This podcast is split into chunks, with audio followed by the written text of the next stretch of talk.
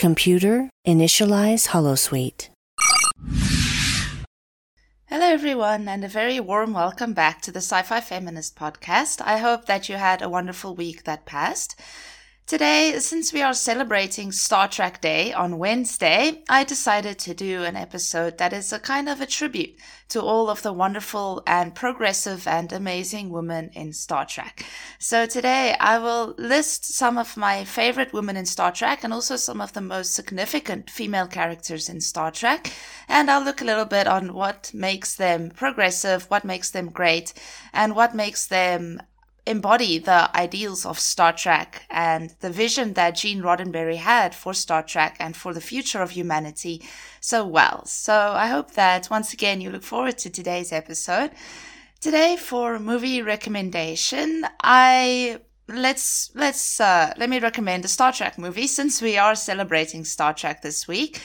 My favorite Star Trek movie, or perhaps one of my favorites, is of course Star Trek First Contact, because that is the first time that we meet the Borg Queen, who became one of the most awesome, most transgressive, and the greatest female villains um, in Star Trek, and I think in science fiction too.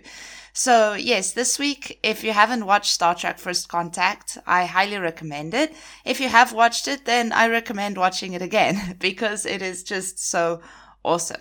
So yes, without further ado, then as usual, let me get into today's episode and then let's talk a bit about all of the awesome women in Star Trek.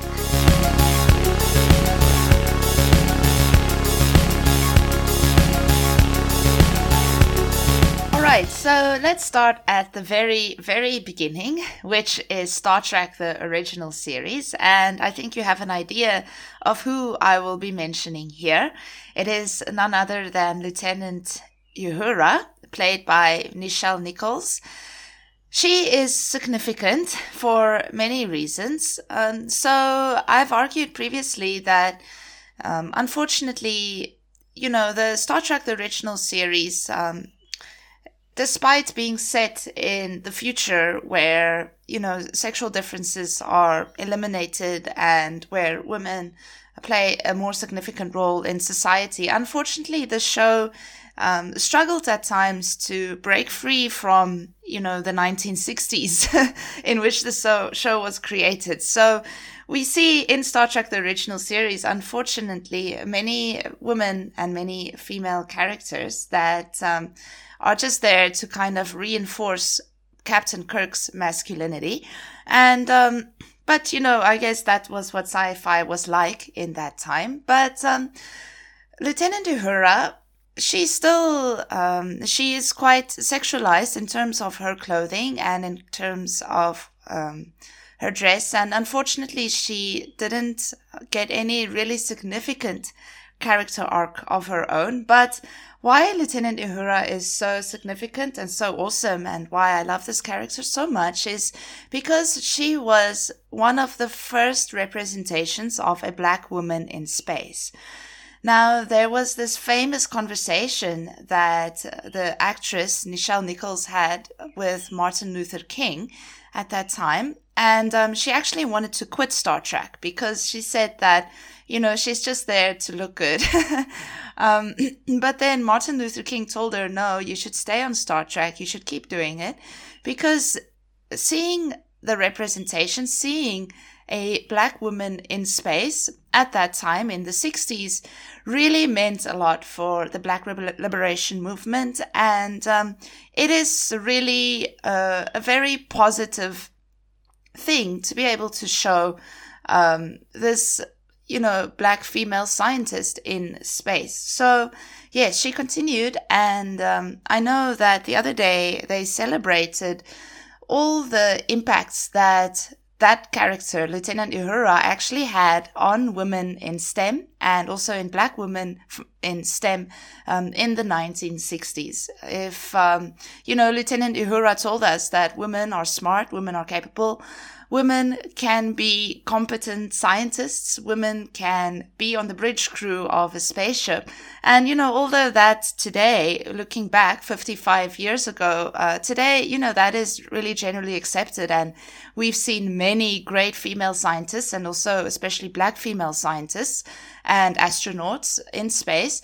Um, in the 1960s, 55 years ago, um, you know, that wasn't so common. So that's why Lieutenant Uhura is so significant and um, so progressive and so ahead of her time because she showed us something that in the 60s was really unheard of. Of course, too, um, what makes her significant is that we saw the first interracial kiss on primetime television in Star Trek the original series, where she kisses Kirk. So once again, uh, we see something that was totally unheard of in the 1960s. So, yes, you know, despite all its flaws, despite all the problematic representations of women in Star Trek the original series, still, um, Lieutenant Uhura definitely as a woman in space, as the first representation of a black woman in space, um, she really uh, did a lot uh, for women and in terms of representation. So, yes, that is my first favorite female character from Star Trek. So, let's move on. Uh, to be very honest with you, I didn't watch uh, a lot of Deep Space Nine or a lot of the um, next generation. Yeah, the next generation. So I will just mention a few interesting characters from those two. But um, I think everyone knows by this time Voyager is my favorite track. And also more recently, I really love Star Trek Discovery. But let me mention a few of the most significant characters from uh, the rich, the next generation and from Deep Space Nine. From Deep Space, Deep Space Nine, there is Kira Nerys and Jadzia Dax. And if I'm not mistaken, we saw what was arguably one of the first um, homosexual kisses in Star Trek, which is the kiss between uh, Kira Nerys and Jadzia Dax. So, um, Yes, to be honest, I actually haven't watched that episode, so I'm not quite sure what the, the circumstances of that is. But um, yes, these two characters too um, made some history in terms of Star Trek um, and in terms of science fiction too. Then, of course, from the next generation, two of my favorite characters are um, Counselor Deanna Troi and nurse Dr. Beverly Crusher. So some people have argued regarding these two characters that unfortunately um, they still occupy roles that are stereotypical of women. So being a nurse, um, Beverly Crusher is kind of linked to, well, yeah, nurses and the stereotype that only women can be nurses or that women are not doctors but nurses. And of course, Counselor Deanna Troi, uh, there is the stereotype that um, women are more empathetic, uh, more emotional, and more in touch with their emotions. So then we see Counselor Deanna Troi as someone you know, she's an empath and uh, she is a counselor, which are also very traditional female roles. Despite that, though, what we do see with these two characters is that they have more significant character arcs and that they are on the bridge crew. They are members um, of the crew and significant members of the crew.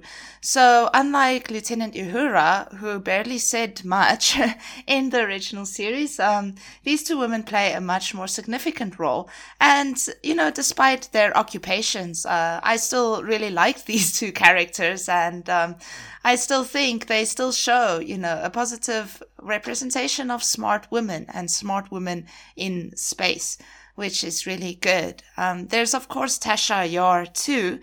And um, she is the very first female security chief in Star Trek. So I think, um, you know, she might have paved the way for other characters, such as Captain Janeway and um, even more recently, um, Michael Burnham.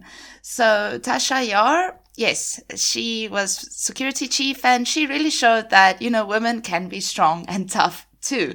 Uh, she had short hair. She's a bit more androgynous. And um, in terms of the next generation, she um, yeah, unfortunately, she, she didn't last very long on the show, but still she showed us a woman that is really um, strong and tough in space. yes.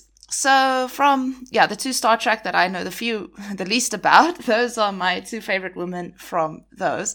So, yes, as I mentioned, let me mention the Borg Queen next, then. Um, as I mentioned in the introduction to this episode, the Borg Queen is one of my favorite female villains of all time, and definitely in Star Trek, one of my, yeah, I think my favorite villain in Star Trek because she is just so pure evil. she is really ruthless in her pursuit of Earth and assimilating humankind in Star Trek uh, First Contact, the movie. And in Star Trek Voyager, I really loved how she and Captain Janeway are always kind of pitted against each other for Seven of Nine's loyalty. Um, she's just such an antagonist. And, um, yeah, although I, you know, I prefer good characters uh, or good guys, um, the the Borg Queen is transgressive in many ways. So, in terms of how she is quite an empowered version of femininity, uh, first of all, I think it's very significant that when they finally gave the Borg a leader in Star Trek First Contact, it is not a man, but it is a woman. So we have a woman, a female character, who is in charge of the entire Borg collective. now, this is something I've been pondering over for years, actually, since I first met the Borg Queen. Met, I put in inverted commas, you know, met in terms of the first time I see saw her. Um, I was always wondering, you know, why why is the leader of the Borg, why is the queen always female? Now, um, yeah, just just hear me out here. So in Star Trek First Contact, we meet the Borg Queen, and um, yeah, she's like the queen bee. It's like a kind of a hive structure that the Borg function in. So we have the Borg Queen, who is the queen of the collective, and she is in charge of all the drones. And like she says, she brings order to chaos. So yes, we have this Borg Queen that brings order to chaos, and then at the end of First Contact, Picard actually kills her. Captain Picard and Data team up and they kill the Borg Queen. And then what we see happening in Star Trek Voyager is that there is another Borg Queen. And I've actually um, figured out the timelines and things. Um, these are two separate Borg Queens. So it seems that the collective as soon as one queen dies, the collective chooses another queen. And then, of course, we know that in Star Trek Voyager, Captain Janeway once again kills the Borg queen. And then I saw this week, actually, that um, in Star Trek Picard, they introduced the new Borg queen, or the actress who's going to play the Borg queen in Star Trek Picard in season two, or was it season three? I wasn't sure. Um, so we're gonna have another Borg Queen.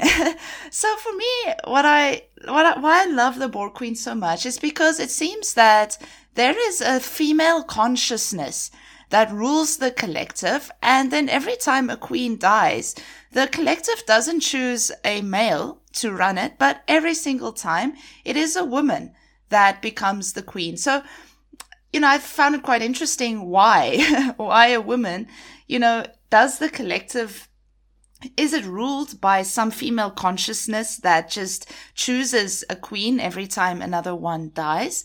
Or, you know, was it a woman that was assimilated that became the Borg queen and that became this female consciousness that just chooses a new body every time? I don't know if I'm making sense, but this has bothered me quite a bit and um, I'd be quite interested to hear people's opinions on this thing. In Star Trek Picard, we also see Seven of Nine become the Borg Queen for a short while. So I asked myself, what if Hugh plugged in? And what if Hugh became the, I, I like, put in inverted commas the Borg Queen for that short time that Seven was the Borg Queen on Star Trek Picard on the artifact, that ship. So yes, I'd be very interesting, interested to hear your opinions on this. But I guess this is why I love the Borg Queen so much because it seems that every single time another one die, one dies, um, another one is chosen, and there is really a female consciousness that rules the Borg collective. So yes, excuse my rant on the Borg Queen, or yeah, I've I've really been trying to figure this thing out for a long time. Of course, it could also just be an error in writing but I don't think so. I think um, Star Trek writers might have thought about this a little bit more as I am doing right now. But yes, the Borg Queen, one of my favorite female characters in Star Trek. And um, what makes her really progressive too is that she shows this really positive pairing between women and technology. So if you're aware, there is a stereotype that women and technology are incompatible that women are bad at computers and that women are bad at technology and that women can't be the active creators of technology and also that women can't be good scientists. So what the Borg Queen does in being a woman that is the head of this very advanced technological race and that is herself part machine um, it really shows a positive pairing between women and technology too. So yeah, that is the Borg Queen, another one of my favorite female characters in Star Trek. Since we are on the topic of the Borg, let me move on to Seven of Nine. Seven of Nine, yes, as you know, Star Trek Voyager is my favorite track. And of course, Seven of Nine is introduced in the later seasons in Star Trek Voyager. And um, we see this character who is you know, unfortunately, very, very sexualized.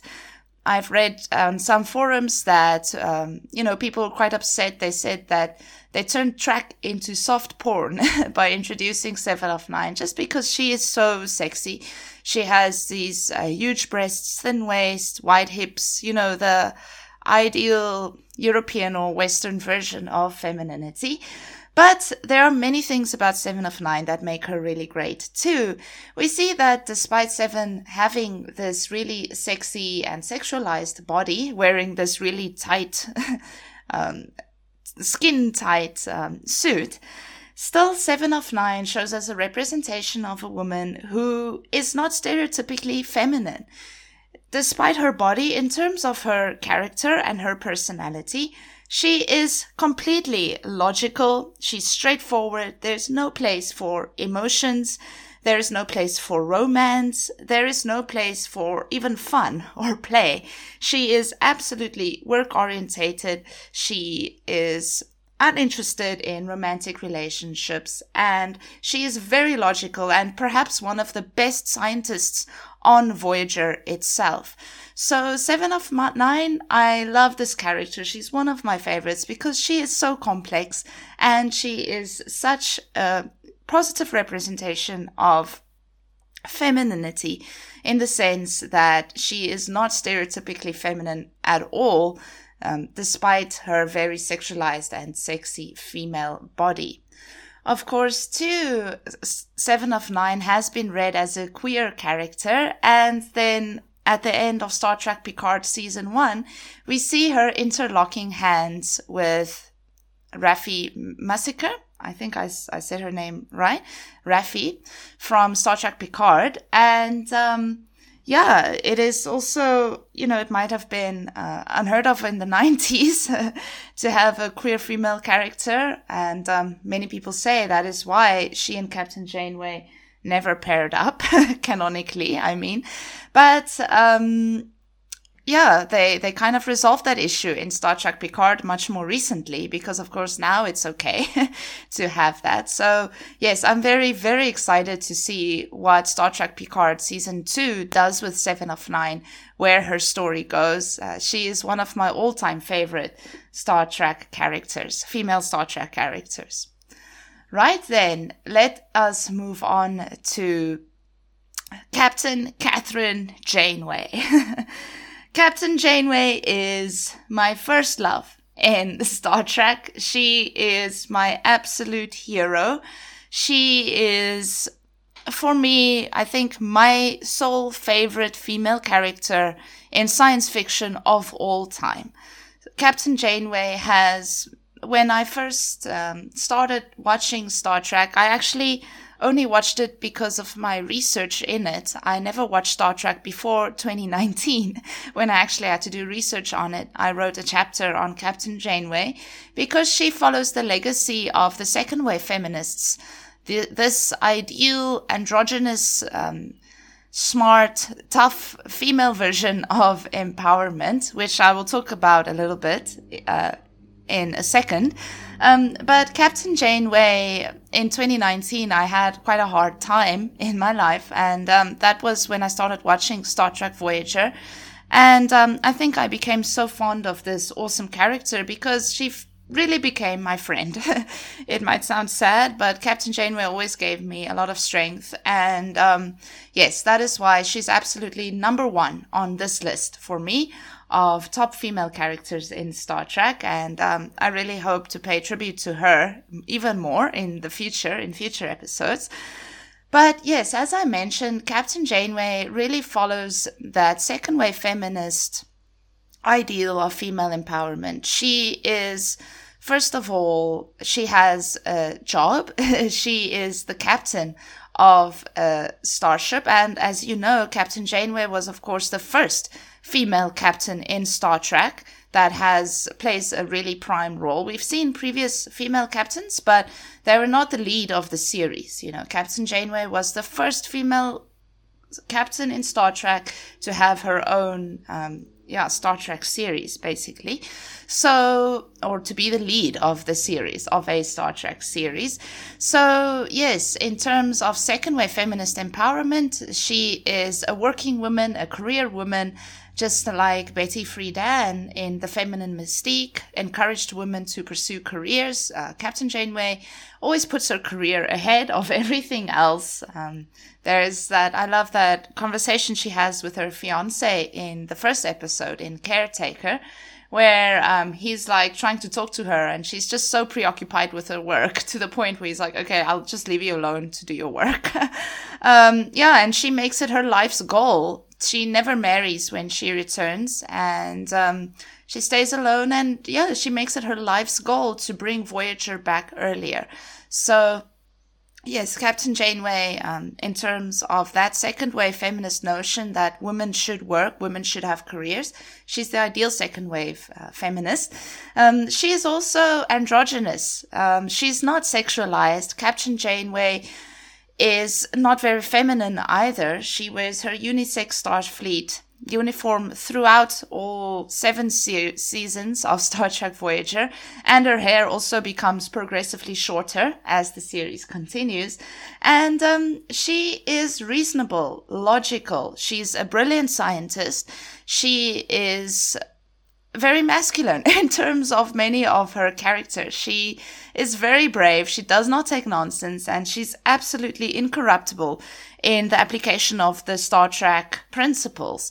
So Captain Janeway definitely, um, in terms of androgyny too, you know, she suggests that women can do everything that men can do and um, perhaps do it even better.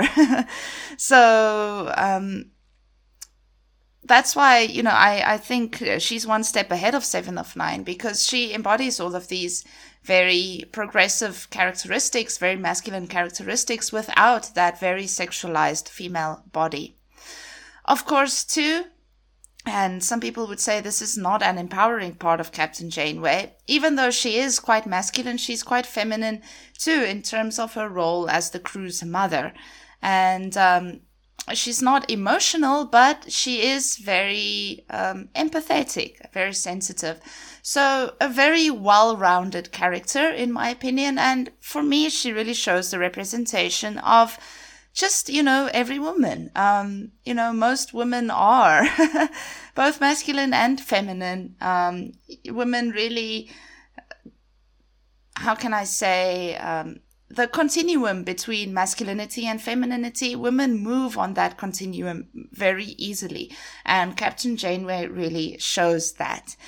So, yes, of course, I'm very, very excited to see Star Trek Prodigy. Prodigy and I was so moved when I watched that intro introduction the they showed the uh, what's it called? The opening sequence for Star Trek Prodigy. Uh, it was released last week, I think. And they showed the hologram, like the profile of Captain Janeway, the hologram. And I, I was moved to tears actually, because I'm just so excited to see the captain back in action again. So I will definitely be doing a few episodes on Star Trek Prodigy when we get there, because, uh, yeah, Captain Janeway is just right up there for me. Um, Yes, so let me stop talking about Captain Janeway. Let me then move on to more recent Star Trek. Some of the greatest female characters in the recent ones, of course, in Star Trek Discovery, and I've done episodes on these two characters before. These are Michael Burnham and Emperor Philippa Georgiou. In terms of Michael Burnham, I think it really comes full circle here because you know, one of the first important women we saw in Star Trek was Lieutenant Uhura, the first representation of a black woman in space. Then in 2017, where Star Trek Discovery comes out, we see another representation of a black woman in space, but this time she is the main character. She is the lead of the series. She takes center stage, and all of the events in the series kind of revolve around her journey and her um, her as a heroine. So Michael Burnham, very, very significant because she is the first black woman in space to be the lead of a Star Trek series. The first black woman protagonist in Star Trek. And she's the central protagonist of Star Trek Discovery. And in terms of her representation too, whereas Uhura was a little bit sexualized in terms of her clothing, Michael Burnham is androgynous. She is tough. She's also emotional.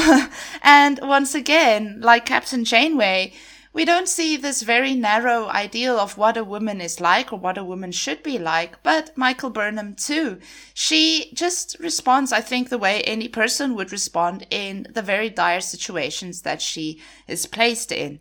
I really love Michael Burnham because her journey is so real to me, and her emotions are so real. And um, despite being a Vulcan, growing up on Vulcan and being um, very reasonable, rational, and you know, employing that Vulcan logic, she's also quite um, empathetic, emotional, and um, uh, what's the other word I'm looking for? Caring. She's um, all of those things. So once again, and I think for the first time, we see a very well-rounded female character um, who is significantly also black and the lead protagonist of the series. So kudos to Michael Burnham, and I can't wait to see what where her journey takes us in season four of Star Trek Discovery, where she's actually finally the captain of the Discovery. I think that was really long overdue, and it is quite um, sad to me that it is only in 2017. You know, it took that long for Star Trek and for society to catch up and to actually put a black woman at the center and at the forefront of the series. So I was very, very happy to watch Star Trek Discovery and to see this really, uh, to follow this awesome journey of Michael Burnham. Then the final character I'll mention today, as you know, she's one of my all-time favorites too, is the Emperor Philippa Georgiou, or, you know, initially Captain Philippa Georgiou. Of course, I have some, I'm quite biased because I love Michelle Yeoh, the, the actress, but I was also very happy to really see an Asian character that is in such that plays such an important part in the narrative of Star Trek Discovery too. Um, of course, there were other Asian um, women in Star Trek before. Uh, there's Hoshi Sato and um, other male characters. Um, uh, not lieutenant, he will be, never be lieutenant. Um, Ensign Kim, Ensign Harry Kim on Star Trek Voyager but as we see in Star Trek Discovery, as is the case with Michael Burnham, uh, we see an Asian character who really defies many stereotypes about women and especially about um, Asian woman, and um, she's again at the forefront, you know, of the series. I feel like Emperor Philippa Georgiou really plays a very significant role in Star Trek Discovery, and um, if we actually get that Section Thirty One spin-off that has been promised or that is in the pipeline. I will be very, very happy. And I'll be so happy to see, you know, what an Asian woman at the forefront of a Star Trek series will do. So, yes, that is my list and my small tribute to the awesome women of Star Trek, the awesome female characters in Star Trek. And I really believe that in the future, too, we will see even more progressive female characters in Star Trek. And, um, you know, all of these characters, they are smart, they are capable, and they are just really awesome women. And um, I'm really happy and yeah, can I say it's a privilege to be able to watch these women on screen because they undeniably definitely have a big impact on uh, on young women and on young girls watching Star Trek and um, showing these positive representations of women in space and women in STEM, I think is very important for our society. So, yes, everyone, happy 55 years of Star Trek. I really hope you enjoy all of the celebrations on Wednesday. I'm definitely going to be celebrating by watching some of my favorite Voyager episodes again, I think. And um, yes, this is also the 30th episode of this podcast. So, everyone thank you so much for listening up to this point i um, sometimes it is very hard for me to send out an episode because it gets so busy but i decided to stick with it and now finally it's already the 30th episode. So you know thank you for supporting the podcast and for listening and i promise that in the future i'll continue bringing you interesting discussions about feminism and about women and um, you know, with all of the new Star Trek coming out, you know, there's a lot of content and there's a lot of things that I would like to talk about in the future too. So, yes, keep listening and I'll keep um, doing my best. And um, yes, thank you for all of the support. All right, so I will sign off here. Everyone live long and prosper. Happy Star Trek Day. Happy Star Trek Week. And I hope you have a wonderful time ahead. I will see you again next week for the next Sci Fi Feminist episode. Thank you for listening. Bye bye. This show is brought to you by Holosuite Media. Computer, list other available Holosuite Media programs. Loading Holosuite Preview Program 4 Blast Shield, a Star Trek Lower Decks podcast. I think we all thought Ransom was going to go into that fight scene thinking that it was game over before it even started and he was going to lose. But I think the moment he rips his uniform off, yeah. which is hard anyway to rip a shirt, but to rip an actual like jacket like that, Mm. pretty impressive. And then he had like about I don't know, I think it's like sixty-two abs. He just looked ripped, and then he was just like, you know, a little bit of this, Yeah. a little bit of that. I was just going to say, it was the way that he also narrated it. It was just perfect. It was great. Ransom definitely went to the school of Kirk Fu. Ransom Fu, maybe we should be calling it. Loading Holosuite Preview Program 4 Random Trek Review, a Star Trek review podcast. Yeah, the one you mentioned with Dr. Crusher is hilarious because it gets down to her and Captain Picard, and so it's like they have this giant galaxy class ship, and there's just the two of them, and he acts like it's a normal thing, and it's just absolutely ridiculous, right? Two people on that giant starship. And there's even the point where where she says, "Computer, how many personnel would it take to run this ship?" And they're like, 832 or something. And Picard's like, "Oh yeah, that is kind of weird, I guess." I thought we were just doing it the two of us, you know? Like that was pretty funny. Computer, deactivate Holosuite.